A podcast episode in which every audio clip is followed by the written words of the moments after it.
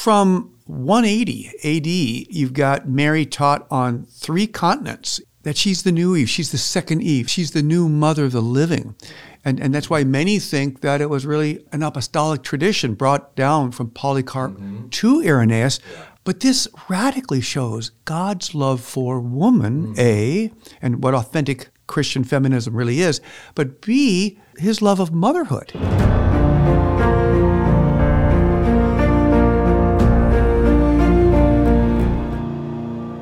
Welcome to the Catholic Theology Show, sponsored by Ave Maria University. I'm your host, Michael Dauphinais.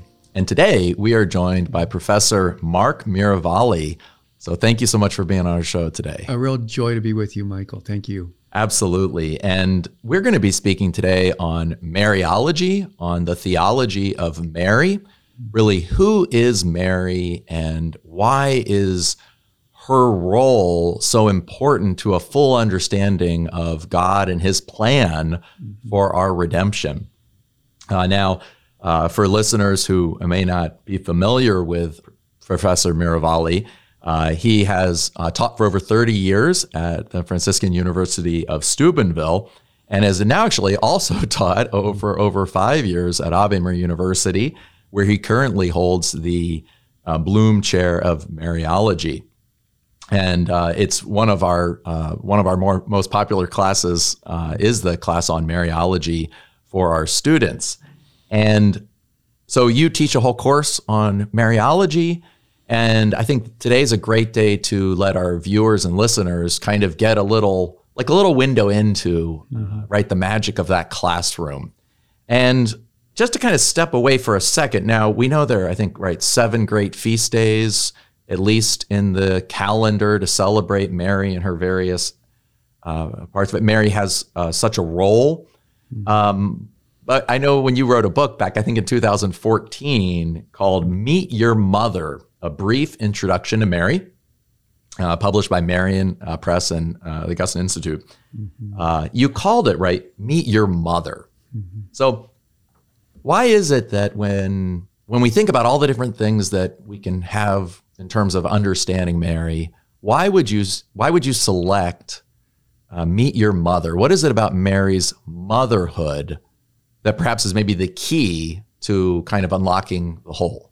Yeah, it's a great question, Michael. In fact, you know, the Holy Father uh, Pope Francis did a uh, a book on Our Lady, basically interviews, um, and it was uh, "È mia madre," Mm-hmm. She's my mother. That was the answer. So, wow. um, mm-hmm. and so, you know, we're not alone in talking about motherhood.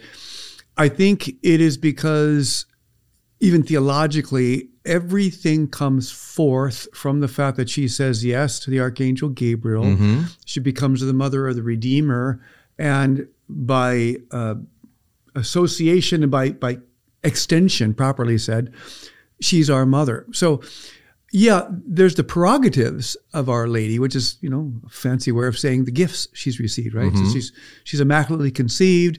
She's the perpetual virgin. She's assumed into heaven, body and soul. Mm-hmm. But her relationship to Jesus and her relationship to us is captured in one word, and that's mother. And I wow. think, Michael, even mm-hmm. today, yeah. in, in the midst of all the hesitancies from society to accept even objective moral norms about anything. Yeah. Perhaps, mm-hmm. perhaps the last existing universal mm-hmm. is an appreciation for motherhood. Mm-hmm. That that at least, I mean, yeah. Soldiers die with the name of their mother on their lips. Mm-hmm. Uh, there still is a general, even though everything else has kind of been debunked in, in many ways, mm-hmm. there's still a respect for mother. And, and so I think when we use that term for Mary, uh, no single term better bespeaks who she is in relation to Jesus mm-hmm. and in relation to us. And, and, and that's a beautiful thing, right? Because that makes Jesus our brother without us being uh, pretentious. Mm-hmm. You know, he, he, he really yes. is because we share the same mother as well as our Lord and Savior, of course. Yeah. Wow. That's so, uh, that's so helpful to kind of take something as visceral, right, in a way as motherhood, um, something that shapes uh, right? Each of our lives, uh, right? And, and, it is great to see. I think you know when when people, when moms, I have a you know uh, three young uh, granddaughters now, and when moms walk around with uh, you know young uh, infants, you know, or young children, it's like the initial thing is always this certain sense of appreciation. Uh, you know, almost everyone wants to somewhat, you know, smile at least for at least for a little bit until you know maybe the kids get unruly or something or cry. But and then it's like, mom, uh, you know, Right. but and and to think th- that somehow that our way of entering into God's plan, that, that God created us good, that, that we became wounded and separated due to sin, and God somehow wants to reconcile us to himself as children of God. So, and and maybe this is a way of, you know, somewhat addressing, I think, you know, when when I first came back to the faith and I had not yet fully come back to Catholicism, I think I was sometimes nervous about the Catholic emphasis on Mary. I think some uh, evangelical Protestants can maybe think that this is a little bit unbiblical. Uh, so clearly, God wants to be our Father. He teach, Jesus teaches us the prayer of the Our Father. So then, why would we, right? If God's our Father, why do we need a mother? Yeah. Well, as you were entering even these other dimensions, which are, you know, far reaching and, and beautiful, like creation, the fall, redemption, Yeah. it- it's, it's radically true hmm that God wanted human cooperation to restore things, Mm-hmm. but he did not choose, dare I say, a pope or a bishop or a Mm, yes. priest hmm or a man. He chose a woman. Why? Because as the father said, uh, three things led to that fall you described a man, a woman, uh, and a tree. right? And so God, in his omnipotence and in his, his perfect aesthetics, wants to have those three elements included in the restoration. And that's Jesus, the new Adam, St. Paul refers to him, Mary, the new Eve, and the tree of Calvary. So we see that from 180 AD, you've got Mary taught on three continents, you know, and this is without obviously any technology Yeah. That she's the new Eve. She's the second Eve. She's she's the new mother of the living, and and that's why many think that it was really a- an apostolic tradition brought down from Polycarp to Irenaeus. Yeah. How else could it get out so quickly? Yeah. But but this radically shows God's love for woman, Mm-hmm. A, and what authentic Christian feminism really is, but B, his his love of motherhood. Mm. And so, as Chesterton says, you know, uh, we could get kids on trees, right? So that on that tree is a, a redheaded kid, and over there is a, a blonde kid. And you just go, no, he wanted us intimately involved in this creation, and motherhood is quintessential for that. Wow. So there's so much to say about how biblical this is because this is part of the restoration. So when when Mary says yes to the angel Gabriel, um, I mean St. Thomas would say she's saying yes for all humanity. Mm-hmm. But even from just a biblical perspective, this is the yes that corrects Eve's no. Mm-hmm. And that's why some of the fathers used to say, you know, Ava becomes Ave, you know, even the spelling of the word, mm-hmm. right? That that her yes makes right what was this human rejection. And so it, it's the ultimate compliment to us as human beings and to women that that God wanted a woman intimately involved in the greatest act of human history, which is our redemption. Yeah, I, I think it's Augustine who says that right, God who created us without us uh, chose to not chose not to redeem us without us. Yeah, yeah. Right, wanted Mary's yes, um, Mary's yes to right the archangel Gabriel, Right. and that her fiat, fiat me, he's secundum verbum tuum. This, let it be done to me, according to the word according to your word, is in a way the echo of God's original creative fiat. And that's what we were meant to do. As God said, let it be, and He created the world, we were meant to say, let it be, Lord. Uh, you even hear this in uh, Psalm 118, a great psalm uh, of Eucharistic thanksgiving for deliverance, uh, which is prayed a lot during the Easter season. And it, it has that line in there that this is the day the Lord has made. Let us rejoice in it and be glad. And in a way, it's really saying, right, let this day be Lord. Right. And and I think that's that's such that's the uh, anti right rebellious mode. That and, and in a way, the thing is we can't do that on our own, right? It's only in Christ that we're able to say that. Um, and in the beginning of the redemption, right, that Christ is initiating, that Mary uh, is beginning. Uh, one one other aspect about this, I want to ask two more things, uh, kind of relating to that. But before we look at kind of how Christ's merits apply to Mary f- first, I, I think the way you're describing Mary as the new Eve, it's very interesting if you think about. You mentioned uh, Saint Irenaeus of Lyon, great second century uh, theologian, church father, mm-hmm. who's writing between like 150 and AD, who is a disciple of Polycarp, who's a disciple of John. Well, it's also very interesting in John, in both John 2, when we have the wedding at Cana, and then on the cross uh, in John 19, uh, where in the wedding of Cana, Mary intercedes and asks Jesus as they have no wine. Right. And eventually she says, right, do whatever he tells you. But he says to her, right, woman, what does this have to do with you and me? And then on Calvary, on the cross, right, he says, woman, behold your son and behold your mother. And one thing I began to see is if you see how important the themes of new creation are in the Gospel of John, and there are many of them in seven days and seven days of creation. But one of them is that on the cross, he goes back to woman, not just Mary, but woman. And you, if you hear that, you begin to hear what's he saying? He's saying woman. Genesis 2, you know, Adam call, you know, he says, you know, uh, this is woman uh, that, you know, that, that, that really is at the, she shall be called woman uh, when he sees Eve. And then a little bit later in uh, Genesis 3, he calls her Eve and says, you shall be mother of the living. So the language then of woman puts us back in the garden.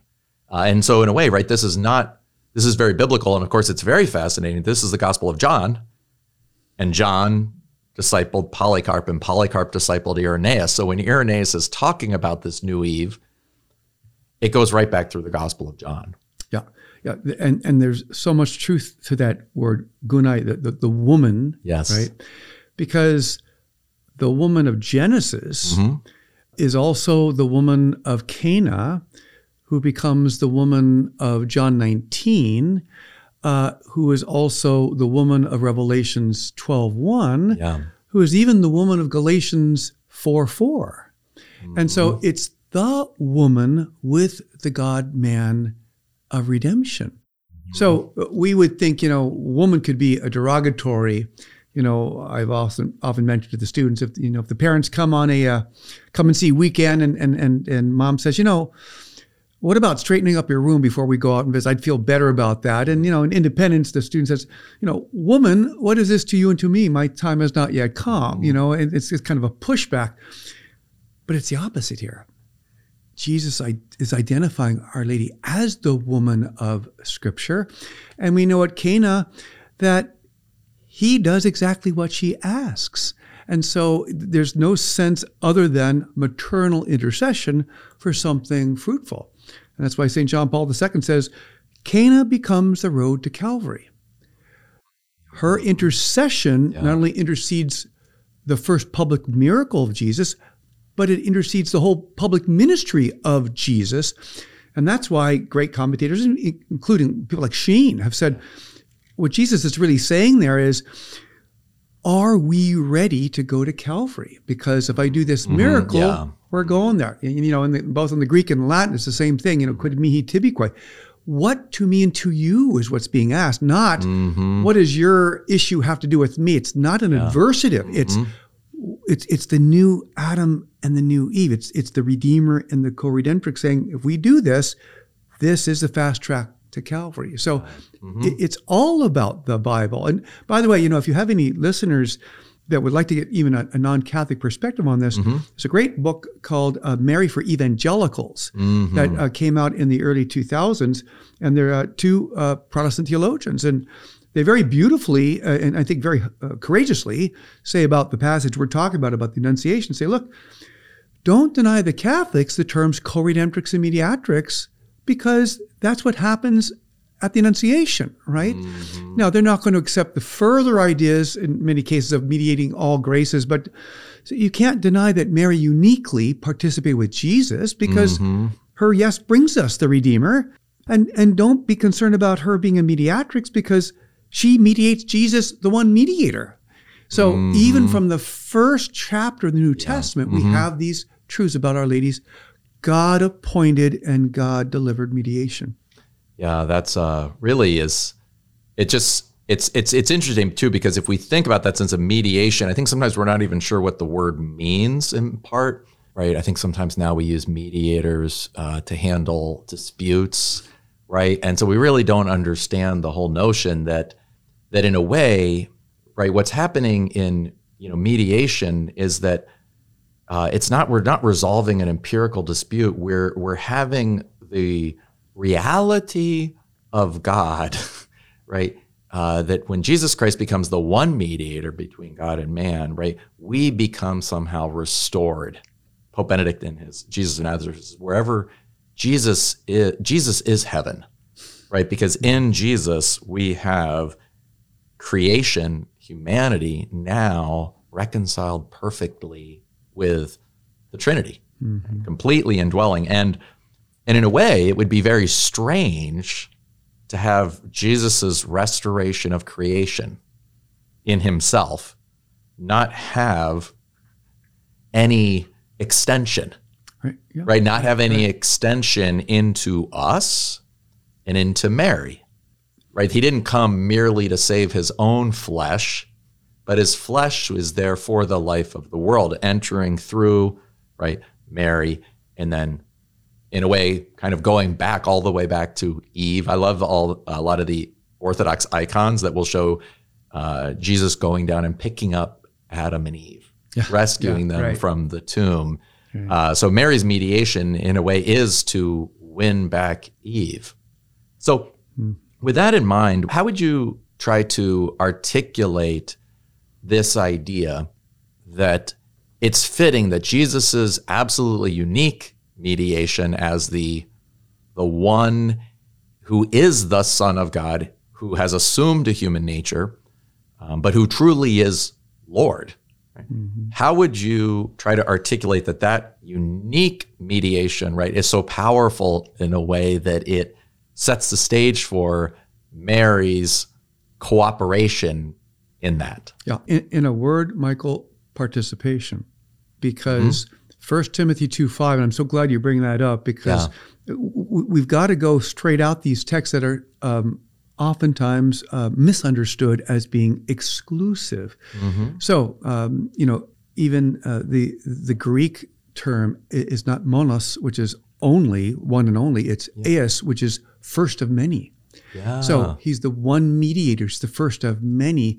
But uh, again, John Paul II is genial on this. He says, look, before 1 Timothy 2.5, what was there? Well, there was 1 Timothy 2.1. And what happens in 1 Timothy 2.1? St. Paul calls us to intercede for one another, mm-hmm. for kings. And is that not a form of mediation? Yeah. So, but John Paul also says, what is prohibitive about 1 Timothy 2.5? Any concept of an equal, parallel, or competitive mediation with mm-hmm. Jesus that's blasphemy. That's heresy. Anything that's on an equal level. And so when our brothers and sisters who, who are not fully Catholic think yeah. that the Catholic Church teaches that, I think it's a particular dagger to the mother's heart. Because mm-hmm. the last thing she would want, yeah. the absolute last thing, is that she's an alternative Jesus. Yeah. That defeats mm-hmm. her whole purpose. Mm-hmm. She's participating in the one mediation of Jesus.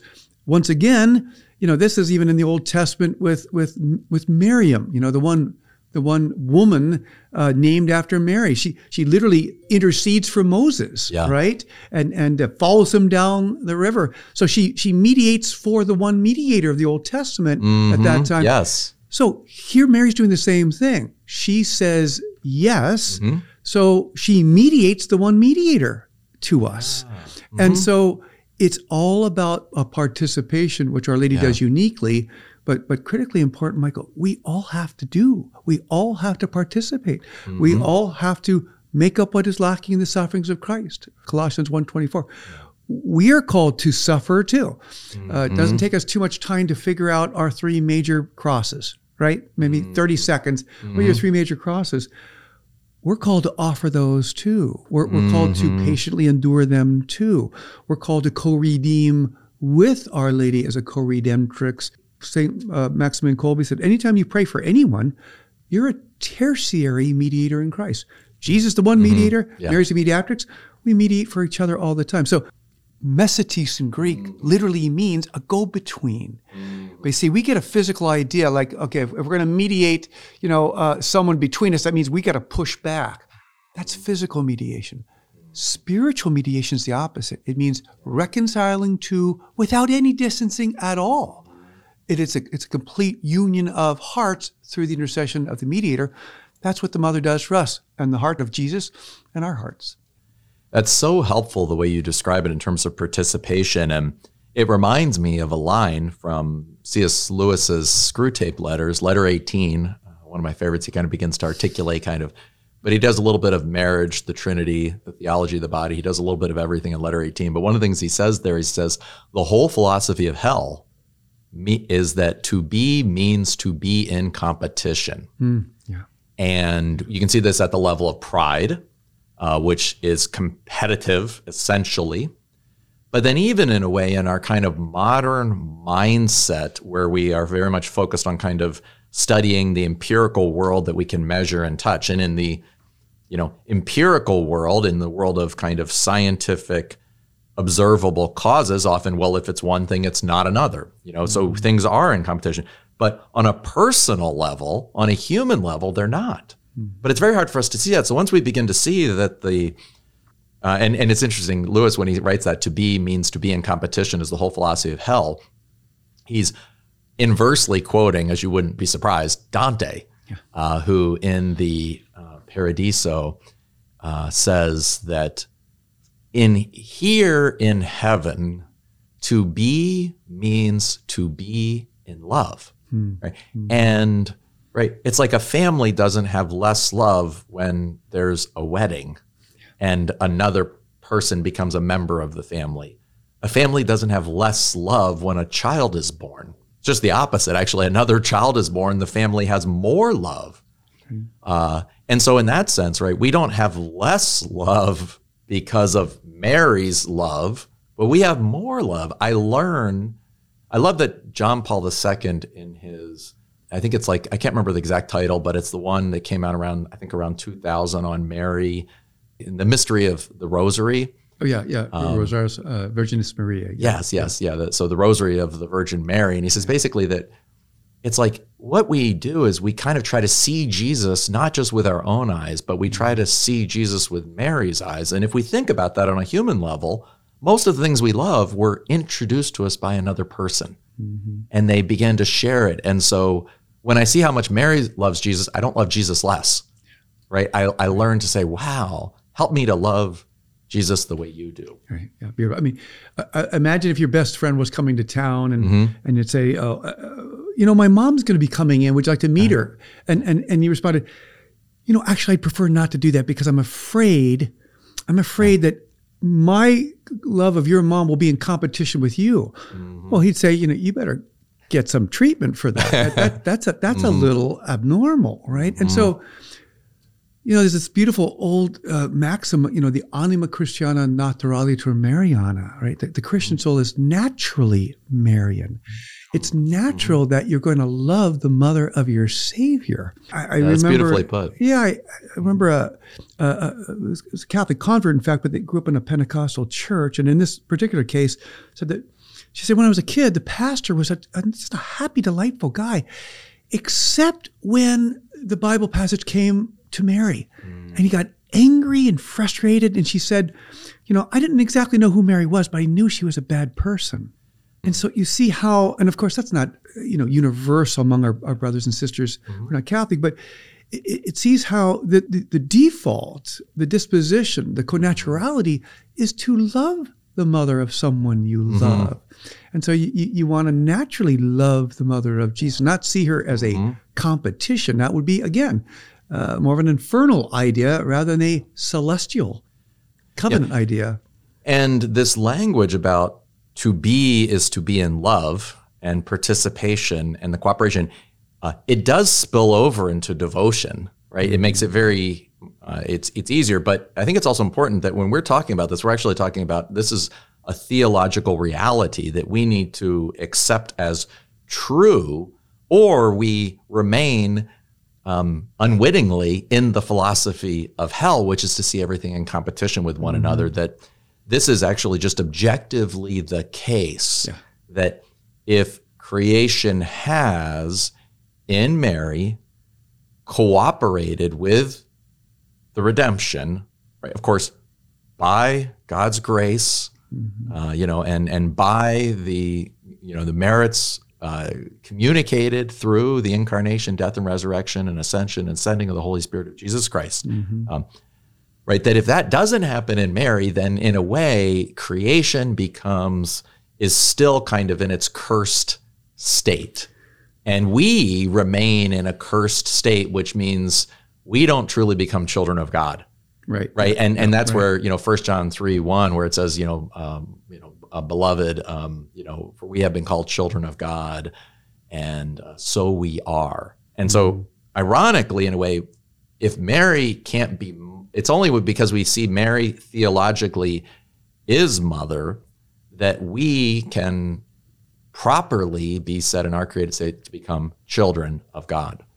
Right. And, there's always the challenge, and especially in our profession, Michael, mm-hmm. with, with, theology, uh, it, has got to go from head to heart. Yes. Right? Yes. If it stops at the head, and this is a rather startling statement by St. Maximilian Kolbe. He said, Who, Who's the greatest theologian of all times in terms of knowledge? He says, Satan.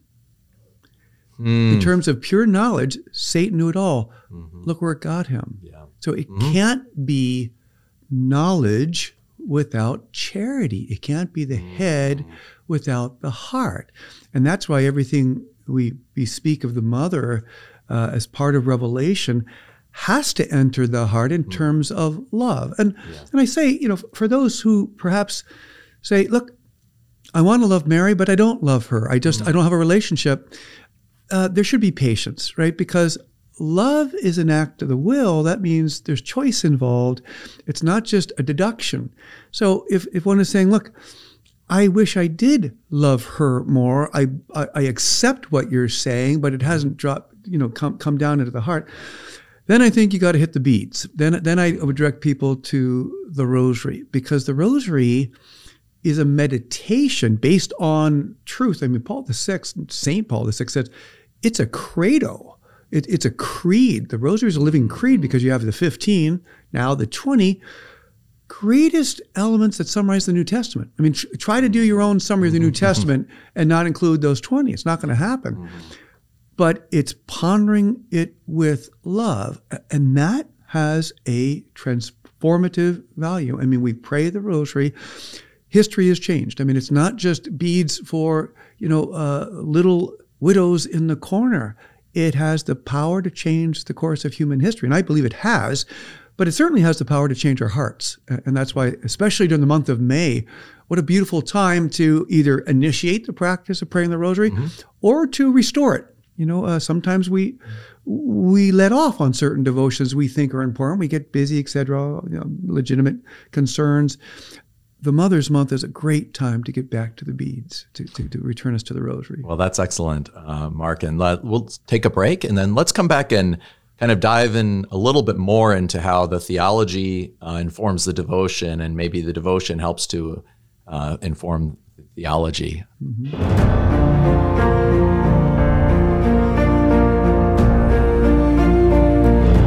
You're listening to the Catholic Theology Show, presented by Ave Maria University.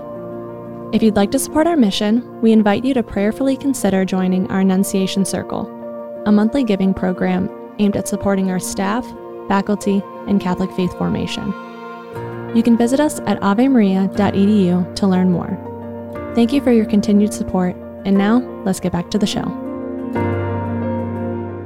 Welcome back to the Catholic Theology Show. Today we are joined by Professor Mark Miravalle and we've been talking about Mariology, the theology of Mary, uh, especially uh, trying to rediscover both the kind of intellectual and also um, devotional aspect of Mary's motherhood, mm-hmm. right? And how this is actually part of God's plan for renewing creation in Jesus Christ. Uh, so thanks again for being on our show. My pleasure, Michael.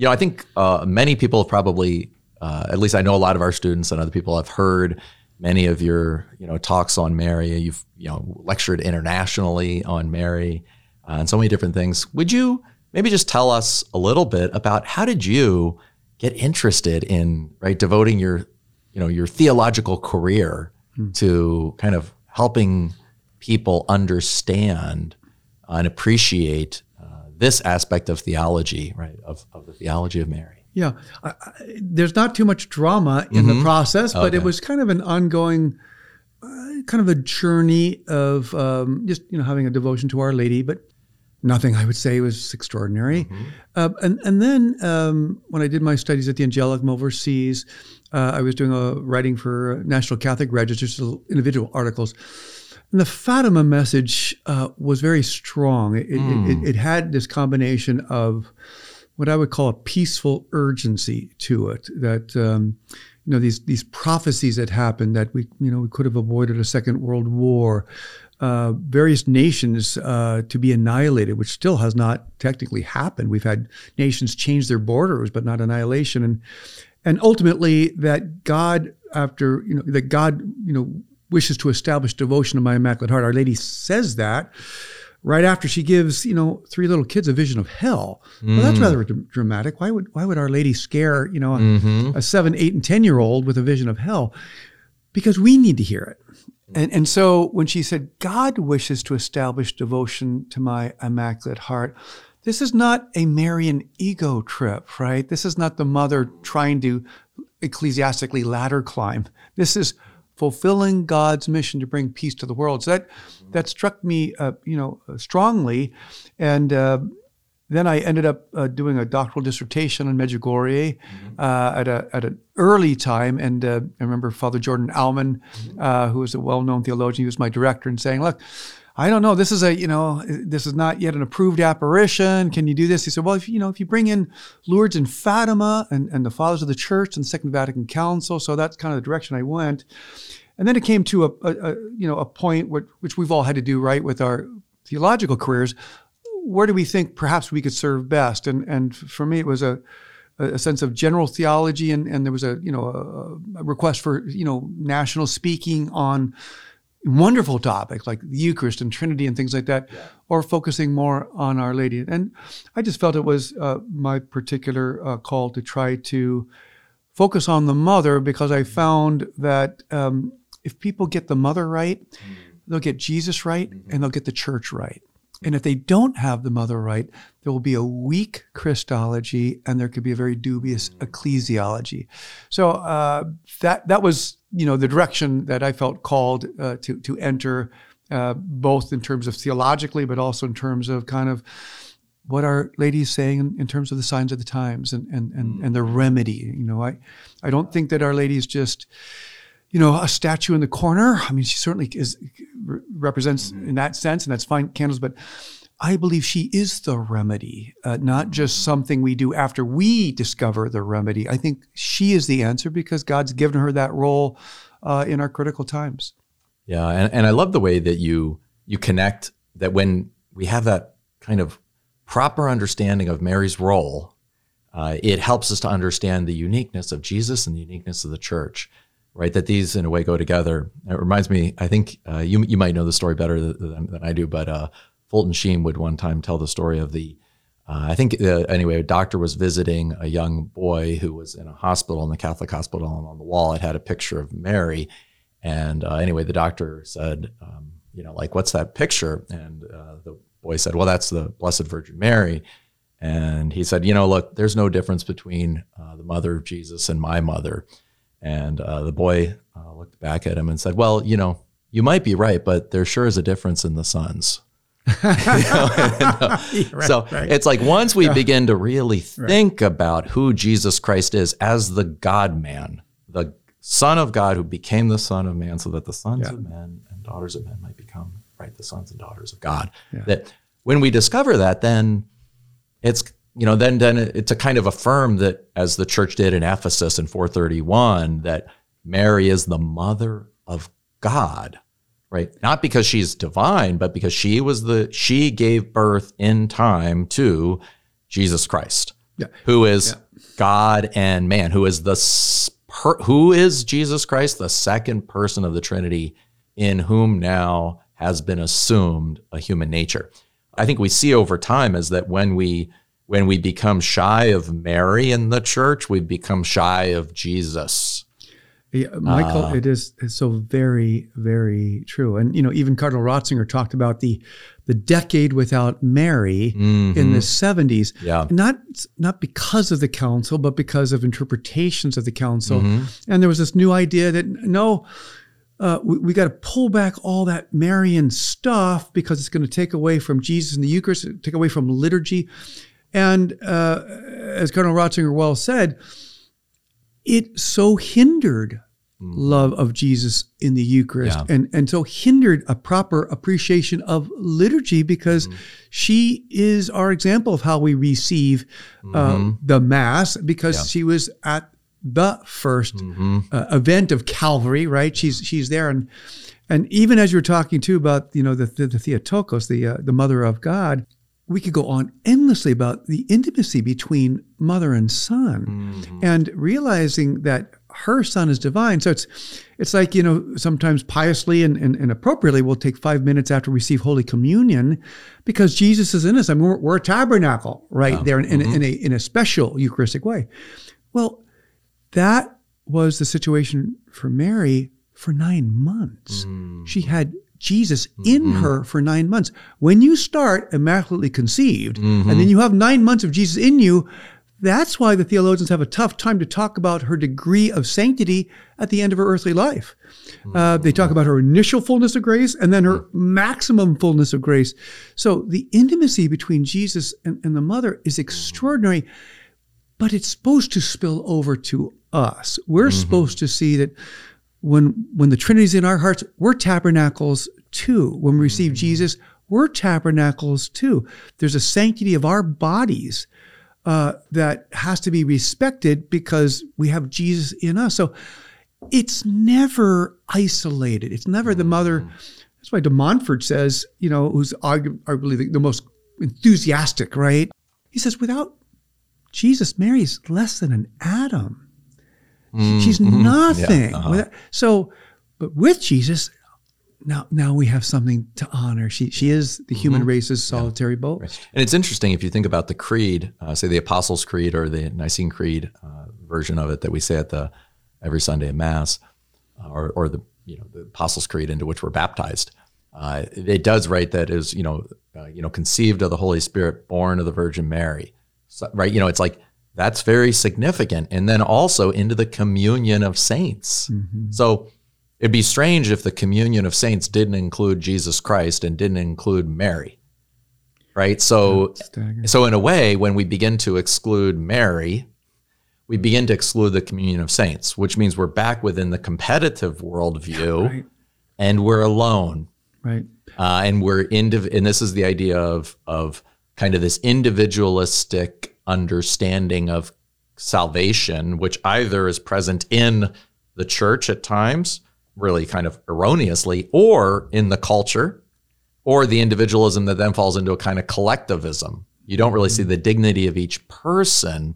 So, because that, but I think that communion of saints is really where we're recognized that it's like we're we're being drawn into ultimately the communion of the Holy Trinity, um, because of its extension in Jesus Christ, and then again, if it's like if it hasn't included Mary, then it won't include me. Right. Right. Um, yep. And so I think you know maybe could you say a word now? You've you know again I mean you've you've lectured uh, and given talks you know countless times. You've spoken to so many audiences and so many of our students. Are are there a couple questions that you tend to get from Catholics who maybe kind of are you know they they they they know something. You know the Hail Mary. They know something, but you know either the theology or the devotion just has not you know it, it has- hasn't yet kind of caught on you know maybe they say the words what would you what do you hear from them and then how do you answer those questions Yeah. Well, let me just bring up two cases if I can. One is the fact that as we are less catechized as a church, uh, there's a little bit more of a Protestant disposition of saying Jesus Christ is the only mediator. Jesus Christ is the only redeemer, but that only is without any concept of how we have to cooperate and participate. Mm-hmm. And that's concerning, right? Because again, you quoted Augustine, you know, God creates us without us, but it, it was his will not to save us without us. Human cooperation with grace is the foundation of the church. When that goes, guess what also goes? The church, Mhm. right? Because then if I'm just saved, Michael, and you're just saved, then we can have a certain, you know, camaraderie because we're both saved, but we don't have church. Mhm. We don't have the need for a sacramental life. It's already done and over. Mm-hmm. And I see that seeping into some less Hmm. catechized Catholics that they've got to remember oh no, we have to actively and freely cooperate with grace Yeah. to obtain salvation. And it's not like a potted plant that you, you know, watered 20 years ago and expected to be still alive. It'll be dead if you haven't watered in 20 years. Our faith has to continue to be nourished. And, and, and once again, that goes back to Our Lady's cooperation as an example of our need to cooperate. So I, I see kind of a, a bit of a, a Lutheranization, if you will, Mm-hmm. of thinking it's happened, I'm saved, it's Jesus Christ, mm-hmm. without the critical, I mean, it's rather radical how much God the Father wants us involved. Mm-hmm. So we talk about being pro life, right, or mm-hmm. co creating, and we're okay with that. But what about co sanctifying with the Spirit? Uh, what about co redeeming with the Son? These are things we have to do. And so, Yeah. very basically, it's to remember that the mother's yes is a uh, an imperative for all of us to mm-hmm. continue. And so that's why if you deny Mary's participation, mm-hmm. you, as you say, you're denying ours. Yeah. So the kind of that idea of like when Jesus says, "Take up your cross and follow me," in a way, Mary is the first one who takes up her cross and follows Right. Jesus, right, in the seven Exactly, sorrows yeah, devotion. So, Right. right, in that sense, salvation is an absolutely free gift, but we do have to receive it, Right, Right, you know, we can, completely, it's it, it wouldn't make God's not going to do it against our will. No, right. Uh, right. He somehow, yeah, our, our will needs to be healed to cooperate by grace, but but but we do genuinely cooperate. Our li- I like C.S. Lewis in Mere Christianity at one point just says it's not a toy world. Yeah. It's not a toy world. It's not like our, it's not like we're we're faking it and God's Right. just moving us Right, around like right, right. puppets. Which is why we get punished, right? yeah. When we don't do it right, because Yeah. that's part of our dignity of our freedom too. Yeah. And we get healed by mercy. Mercy fills it up in us. So we begin to learn a little bit how to love better. Right, Right. right. Uh, not that we ever get to the point in which we do not need, right, God's mercy and God's forgiveness, but God's mercy and forgiveness is transformative. Right. And the second question is typically about Marian consecration. Oh, so even okay. Tell me more. faithful who are there will say, okay, I, I just don't get this about giving myself to Mary. Mm-hmm. Uh, I have a great relationship with Jesus. Why would I have to give myself to Mary? And so, you know, you got the examples of the de Montforts and the St. Maximin Kolbes, and the answer is essentially, again, this is a family. And Mm-hmm. so it's Jesus who says from Calvary at the, uh, as a gift of great price, behold your mother. That's not just an invitation. It, it's a type of theological statement. I mean, it's it's ecce. It's it's behold. It's it's ude. It's a, it's an action Okay. uh, statement. Mm-hmm. And so, how do we best respond? Well, John Paul says, imitate John. What does mm-hmm. John do? John takes Mary into his home. But in the Greek, there's no word for home. It's it's into his own. Home is what we add to try to finish it, but it's better if we ah. left it. Mm-hmm. So into my own means into my interior life, into my spiritual life. Take Mary into my mm-hmm. life as a mother I can trust. And when you take a good Jewish mother into your home, she's going to clean up yeah. and she's going to put mm-hmm. things in order in a good way. So the consecration is a no lose situation. With mm-hmm. consecration, you're basically saying, I want Our Lady's full intercession as the mediatrix of all graces to keep me true to my baptismal promises. Yeah. And so if your concern is being true to baptismal promises, why would you not want the mother's full intercession? But going back to what you said, she's not going to force herself mm-hmm. anywhere. And so consecration is just saying to Our Lady, yes, I want the full power of your maternal intercession to keep me true to my baptismal promises to Jesus. So where's the loss? Yeah, and there's a richer language today sometimes, and people who want to uh, find friends that will help keep them accountable. Um, I mean, whether or not this is even just you know goals for exercising or something else, right? We kind of like this sort of element. We naturally want to put our goals in a somewhat public arena so that they're seen. But of course, this can also just you know feed our pride and, and other elements. Uh, but in a way, what what you're suggesting here is that this consecration to Mary, and it's fascinating because right, John is alone among the twelve apostles who's at the foot of the cross. It's because he's somewhat with Mary that he's with Jesus. And the rest of the apostles who boasted and said better things. I think it was Thomas said, "Let us go die with you," and um, Peter says, uh, "You know, they'll all deny you. I will not deny you." Um, they were like, in a way, it's an act of humility to recognize I can't do this on my own. Mm-hmm. I not only need God's help, but I need the help of others. I need the help of the church. I need the help of friends, mentors, and right.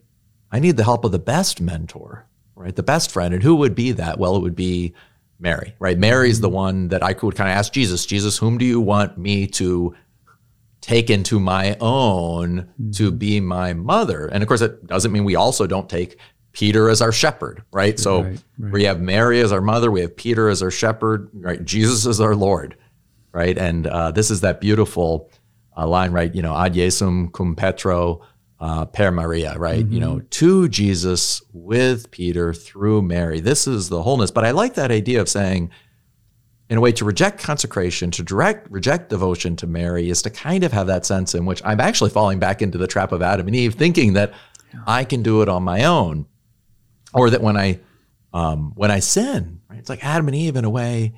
You know, if only they had simply said, almost immediately thrown themselves at the mercy, right, of God. We don't know, but there's a certain sense in which how you know that, that that's really that sense in which I am on my own too weak to even love Jesus as I ought. So Mary, help me love him. So maybe could you say uh, just a you know for maybe people who are interested in considering consecration, what like what does that word even mean? We don't really even use it very often in in contemporary English. Right. Yeah. The, the Greek word is anathemonoi, and and the uh, the Latin word is consecrare. It, it really means to set aside for sacred use. Okay. And so when you're consecrating yourself, you're literally saying, I am setting myself aside to be true to my baptismal promises in any way our Lord wants me to, mm-hmm. but I'm giving myself to Our Lady so she can do that. I mean, Pope Francis, who, as you know, is, is, has, a, has a real concern about ecumenical unions, very mm-hmm. much, but he has he has maybe five times now said, the Christian without Mary is an orphan. Now, that's a strong statement. Mm-hmm. And what he's really trying to say is, Jesus wants you to have his mother. How do you know? Mm-hmm. Because he so so at Calvary. Okay, yeah. It's his ultimate mm-hmm. gift. And so with giving ourselves to the mother, we're allowing her to intercede in ways she can't do unless we've given her our fiat, ironically, right? We have to say yes to her so she can fully say, you know, bring us to say yes to him. I mean, you know, Michael, it's fascinating. In the in the seventh and eighth century, you had different forms of Marian consecration. You had Ildefonsus of Toledo saying, "I want to be the handmaid of the handmaid of the Lord," mm-hmm. and you have Saint John Damascene saying, "I consecrate to you, Mother of God, my mind, my heart, my soul, all that I am." That's eighth century consecration. Mm-hmm. So these are not idolatries. Mm-hmm. Yeah. This is part of the family. It's part of the mm-hmm. covenant. What family would say, you know, you're going to get dad upset if you love mom too much? That would be dysfunctional. Yeah. Let's not bring dysfunction into the church. Yeah. You know? And and I one of the things I think some of the consecrations also when you read them and pray them and make them, you see very clearly that you're consecrating yourself to God. And in a way to God mm-hmm. alone. Mm-hmm. Because God alone is the ultimate one. And then you're really just when you consecrate yourself to Mary, you're saying, I'm going to go through you to God. So again, it's mm-hmm. this certain sense in which the world that God created has truly been created, and the world that God redeemed is truly real. And so when right when God chooses Mary, Mary's really chosen. Right. And therefore I can rely on her as a creature even though I'm in a way only relying on God. And it's just one little uh, interesting thing is uh, Thomas Aquinas, when he talks about how Jesus sometimes is spoken of as the only begotten Son of God, and at other times spoken of as the firstborn mm. of many. Mm. And he says, well, he's the only one insofar as he's the only one who is the actual Son of God. But on the other hand, he's the firstborn of many because God wants to make us all sons of God. And that's mm. so he says scripture uses both to ex- describe that. And I think in a lot of ways that shows to the same notion of, say, the only you know mediator as you were describing uh, so helpfully. So mm. maybe if we can, as we start to kind of begin to you know close up this episode, uh, would you just say? In in very brief, I understand. You know, you teach a whole course on this. You have written many books on these topics. But when a student remembers your class five years from now, mm. you know, what's what's one uh, understanding in a way that you hope they would still have? Well, I, I would pray it would be at least two in heart. Yeah. One is they understand what the church means when they call Our Lady the co-redemptrix. Mm-hmm. That they understand that's not competitive, the hellish, but it's it's participatory. But secondly, uh, that they're still praying the beads. Mm-hmm. That it doesn't just it's not just a head thing. Yeah. If, if they're not praying the rosary, um, uh, I failed. Uh, I missed the boat because the head stuff is for the heart stuff. Uh, mm-hmm. Uh, that's what's going to bring them intimacy with Jesus. Yeah. Is pondering, you know, the the face of Jesus mm-hmm. through Mary's heart. So that that would yeah, be my yeah. prayer. And it's interesting too if you think about the Rosary, even right. You have the Apostles' Creed, into the faith of which we are baptized. You have the Our Father, which is Jesus' teaching, and the Hail Mary is really right. You know, first the angels gave greeting of uh, Mary, and then Elizabeth's mm-hmm. biblical recording of right. Who am I that the mother of my Lord? Are you know, are blessed are you among women, and blessed is the fruit of your womb, Jesus. And then who am I that the mother of my Lord? And that shows up in you know, Holy Mary, Mother of God. So it's really a biblical, biblical words Absolutely. and biblical, and even the glory be is of course all over Book of Revelation. What yeah. what do what do creatures? What were creatures meant to do? Simply say, "Glory be to the Holy Trinity." So, yeah, uh, I want to ask you three other just brief questions. So, what's a book you're reading? Uh, I'm actually reading a manuscript that's going to be published by Emmaus mm-hmm. Road Press. It's a, a, woman who did her dissertation on um, the uh, events of Our Lady at the Second Vatican Council, and she's actually gone through for three years and and uh, given a translation to the audio tapes they had of many of the sessions mm-hmm. of the Theological Commission. It's, it's fascinating ah. uh, of what was intended at the council mm-hmm. and how John Paul II confirmed the appropriate spirit of Vatican II regarding Our Lady. Wow, that that's that's really sounds uh, wonderful. Uh, secondly, uh, what's a spiritual practice uh, that you do that helps you to draw closer to? Well, my default is adoration. I'm mm-hmm. just finding the older I get, the more adoration I need. So mm-hmm. um, I'm, you know, they said John Paul would make 18 to 24 visits a day.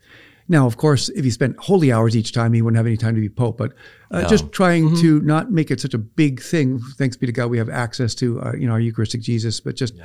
uh, m- more numerous, quicker uh, trips to adoration mm-hmm. daily. That's beautiful. Thank yeah. you. And finally, what's a what's an understanding or belief uh, that you held about God and His plan uh, that you discovered to be really incorrect or false, unhelpful? And what did you? What was the truth you discovered? Well, I think uh, in the early days, just a little bit more emphasis on the justice, and, mm-hmm. and now just how you you have to, in in words we can't even express, uh, try to testify to the infinite mercy. Mm-hmm. It's it's it's ubiquitous, and it's all sustaining. And so, when in doubt, always default to the mercy. Great. Well, well, thank you for that closing uh, uh exhortation to remember and recall and deepen our appreciation of God's mercy. Thank you so much, Professor Miravalle, Mark Miravalle, who uh, holds the Blum Chair of Mariology at Ave Maria, also teaches at Franciscan University. For those who are interested, uh, this book, Meet Your Mother, A Brief Introduction to Mary by Mark Miravalle, is available from the Augustine Institute Marian Press. And again, thank you so much for being on our show today. Real, real pleasure. Thank you, Michael. God bless. Thank you so much for joining us for this podcast. If you like this episode, please rate and review it on your favorite podcast app to help others find the show. And if you want to take the next step, please consider joining our Annunciation Circle so we can continue to bring you more free content. We'll see you next time on the Catholic Theology Show.